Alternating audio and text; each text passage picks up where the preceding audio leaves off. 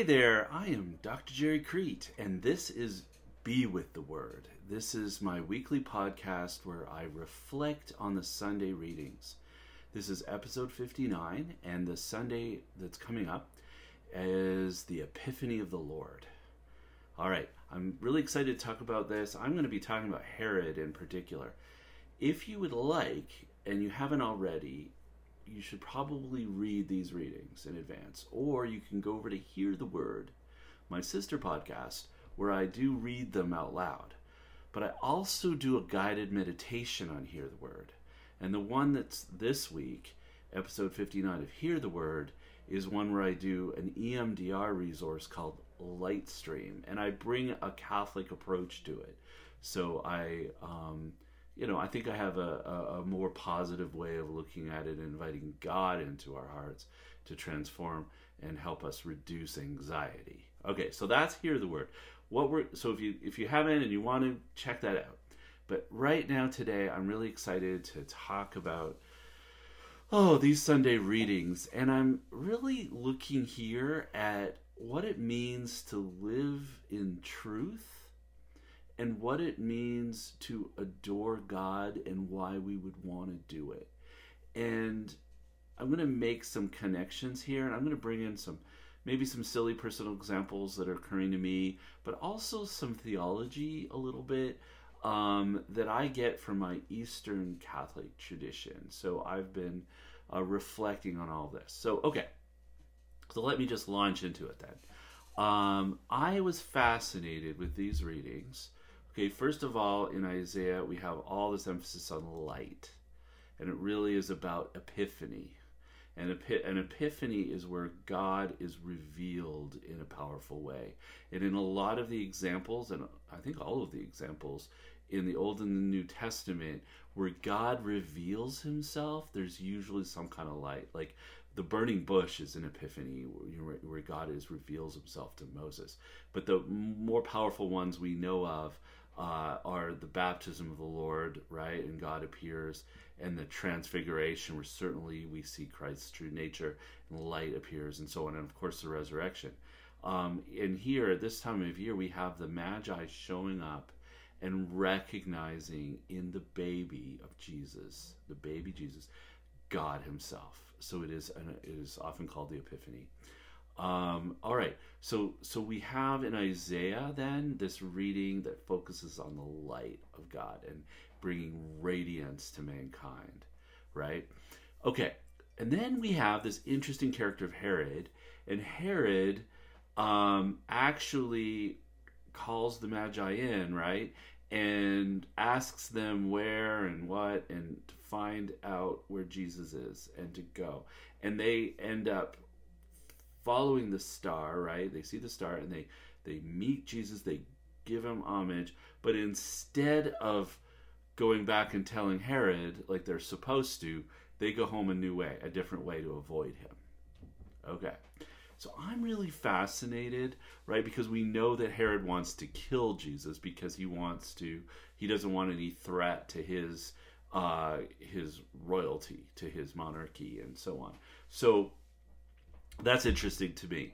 And i and i know hopefully most of us are not homicidal and most of us are not um, going you know doing extreme behaviors like that to maintain our power.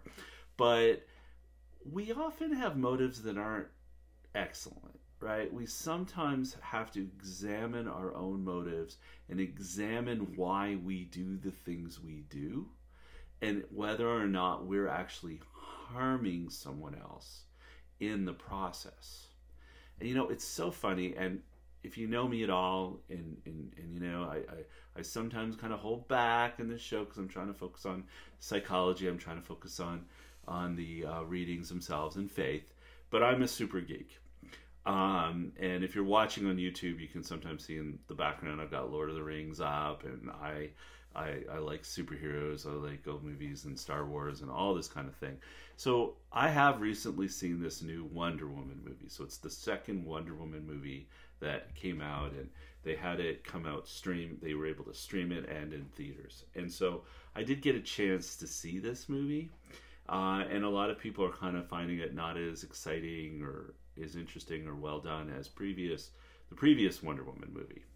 All right, so aside from what you know, if, if you like superheroes like I do and you're into it, that's great. If you don't, just try to follow along um, a little bit to my. And if you haven't seen the movie and you want to, I'm gonna give away a little bit, but I'm not really gonna give away much. Um, to to just be careful. So a little spoiler alert here, but I'm gonna keep it really light. The premise of the movie is about having your wishes granted, right? And that there's the villain is able to grant wishes, but whenever a wish comes, it comes with a negative factor. It comes with um, some kind of loss that one doesn't expect. And so uh, it's likened to the monkey's paw. In fact, they even use, they even refer to the monkey's paw that you grant a wish with the monkey's paw, and whatever it is you wish for, you'll get, but something bad will also happen, right? And so it really forces us to think about why do we wish for things? Why do we want to go outside of even truth or go outside of our natures eh, to get what we want, regardless sometimes of the cost or that we thought about it? And so in this case, in this Wonder Woman movie, she gets what she wants in her wish, but it comes at a cost where she loses her own powers and also it has a negative effect on others. And so she ends up having to choose love. All right, so for a secular movie, I didn't think that was bad. I thought they did a good job of that, and I'm trying not to give way too much. But the point here is in this case, we have Herod, right, in the Gospels, where he wants to do something to preserve his own power and preserve his own status to get what he wants that will have ultimately a really negative consequence on other people. All right. So, really want to reflect on that. And I think that a king, for example, um, is obviously kind of a special case in some ways because he's you know, he's got power and everything else, and there's probably threats to his power he wants to contain. And so he probably learned early on in his life that he has to hold it, he has to maintain it, he has to fight off threats. And being good at fighting off threats allows him to stay, in his mind at least, safe and to, to, to maintain at least the status quo, if not to grow his power. Okay, how can we make that apply to us in our lives, right? I'm curious, like, if we can think about something in our lives where we have um, that is a, has some kind of negative effect on others, and maybe we don't always see it, so we have to think a little bit here. But it may be something that we learned early on. Okay, so I'm going to throw out some examples. You know, I don't have an audience with me to, to draw from, so I'm just going to come up with things. And, and I'm hoping as you're listening to me, you'll maybe even come up with your own. Um, but one way to that you can learn right early on is to snap back, like even sarcasm, right? And that was one that I've sometimes have been guilty of, right? Is you learn that if other people are going to be unkind, I have to be kind of sarcastic back to protect myself. Right? So I start using sarcasm to protect me from other people's negativity. Right? Or even if it may even be just a perceived or preemptive negativity. But we get sarcastic. That could be one example. Another way that one could could be uh, could be adapting negatively would be um, you know, thinking I have to meet my needs before other people's needs, right? So I don't know. You think of something small like manners, right? Like when I'm driving or I'm in the grocery store, do I let other people in, or do I have a built-in mechanism that says, ah, if I let somebody else in, I am not possibly going to have my needs met.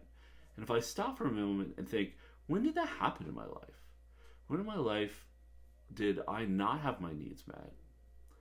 where I felt I learned early on I have to fight or I have to be quick and grabby or or snap sharp with my words and my language or you know to protect me okay and so in that case i'm really kind of being like a herod it may not have the gravity of what herod did but it's self-protective right and so what do i now have to do as i reflect on that i think the first step is to say there was a time I learned this behavior. All right? Maybe it was fighting with my siblings, or maybe it had to do with my parents. It may have started in the family, may have started something I've learned in school or with my friends, wherever it started. To recognize it was an adaptation, it was an answer to a problem at one time in my life. And now I continue to do it. And maybe I'm now doing it without regard for how others are affected by it. Okay. And so now I'm stopping to think what is the antidote for that? Right? Do I still need to be sharp tongued or greedy or self focused or whatever it is, right? Whatever it is we came up with. And so because we all have our little vices, I think, uh, to different different degrees. And I think the answer here and the message that we get is that uh, in the Gospels and for this feast of the Epiphany is the light of Christ. Because here's the thing, and this is where I draw a little bit of Eastern theology and I draw it into this whole view. There's a term in the East called theoria. So I, I believe a Greek term. And it means the vision of uncreated light or the vision of Christ's light. Okay. And so when we enter into that, when we, in order perhaps to enter into that, we need some repentance and purification. I like to approach repentance and purification a little bit from a softer, but I think more effective way than simply saying you're sinful and that's bad and you need to change your ways, right? I like to look at it from that adaptive model that I was referring to. So, in other words, I am going to say, okay, I learned to adapt negatively at one time. And now, as I've gotten older, as I've matured, I've recognized it's maladaptive in lots of ways, actually harming others, and really not letting me grow or become uh, holier or more sanctified in my own life.